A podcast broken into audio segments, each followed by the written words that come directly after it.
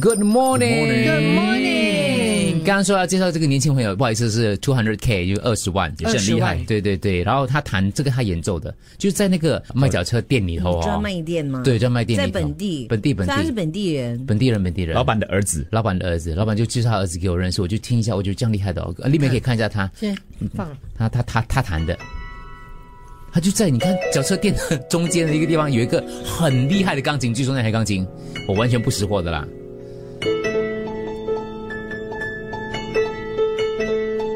他弹的那个《天气之子》那个，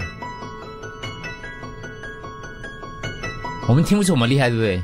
我就问我朋友到底厉害在哪里。我跟他讲说，哦，因为他这个其实那种很多动画的那种音乐啊，它是加上很多的不同乐器合奏的，然后好像是这个年轻朋友就把它改成钢琴版的，类似这样子啦。然后他说他弹法很厉害，还有另外一个就是他完全没有看谱的，神童啊吗？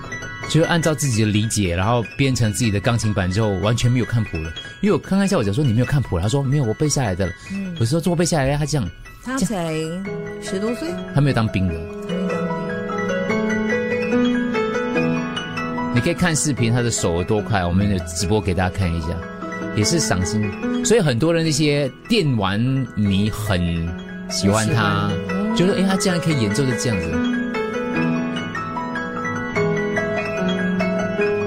然后爸爸就是很开心，就是可以把自己的店面有一半让给他这边录音。然后他哥哥为了他弟弟，呃，这个故事好像是我自己编，但是其实我是听他们讲，然后把它组都组合起来的，就觉得他弟弟很有才华，哥哥就去研究所有的录音器材，他哥哥根本不是念这个的，就为他弟弟就是去找所有的器材研究，是为了希望让他弟弟的那个钢琴录的好听之类的。怎么那个剧情有点像改编《爱的迫降》？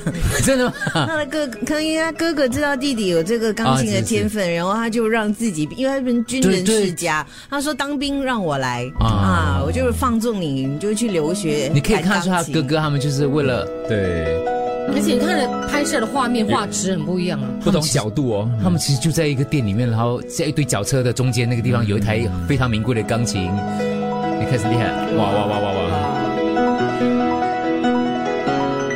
如果我没有弄错的话，他好像接受过汪峰他们的邀请去中国两个月拍了一个节目，之前这样。哦哦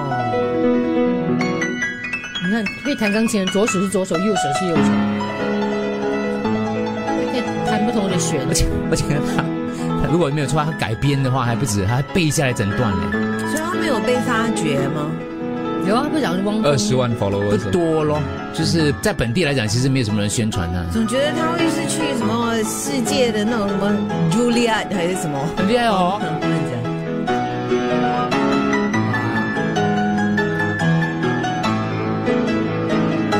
有空大家可以看一下，可以去 follow 一下他的那个呃 Facebook 跟 Instagram。嗯，OK，没事啦，就是奇妙啊，音乐就这样很奇妙、啊，很奇妙哦在一双手弹底下，诶我也是一双手啊。我离开他们店的时候，有一点那种很温暖爱的感觉，就他们一家人那种，你知道吗？所以买了三台脚对车啊，哎对一人我们一人一台哦，谢啊谢。谢谢。你买了三台脚车，三台脚车因为太感动了。 还没买的话，先跟老板说，老板下次你儿子弹些什么，就是让他有买的冲动的。所以老板每一个顾客一来听到儿子弹的时候，哇，就买脚车买脚，车买。要不要跟他爸买脚车来，各位？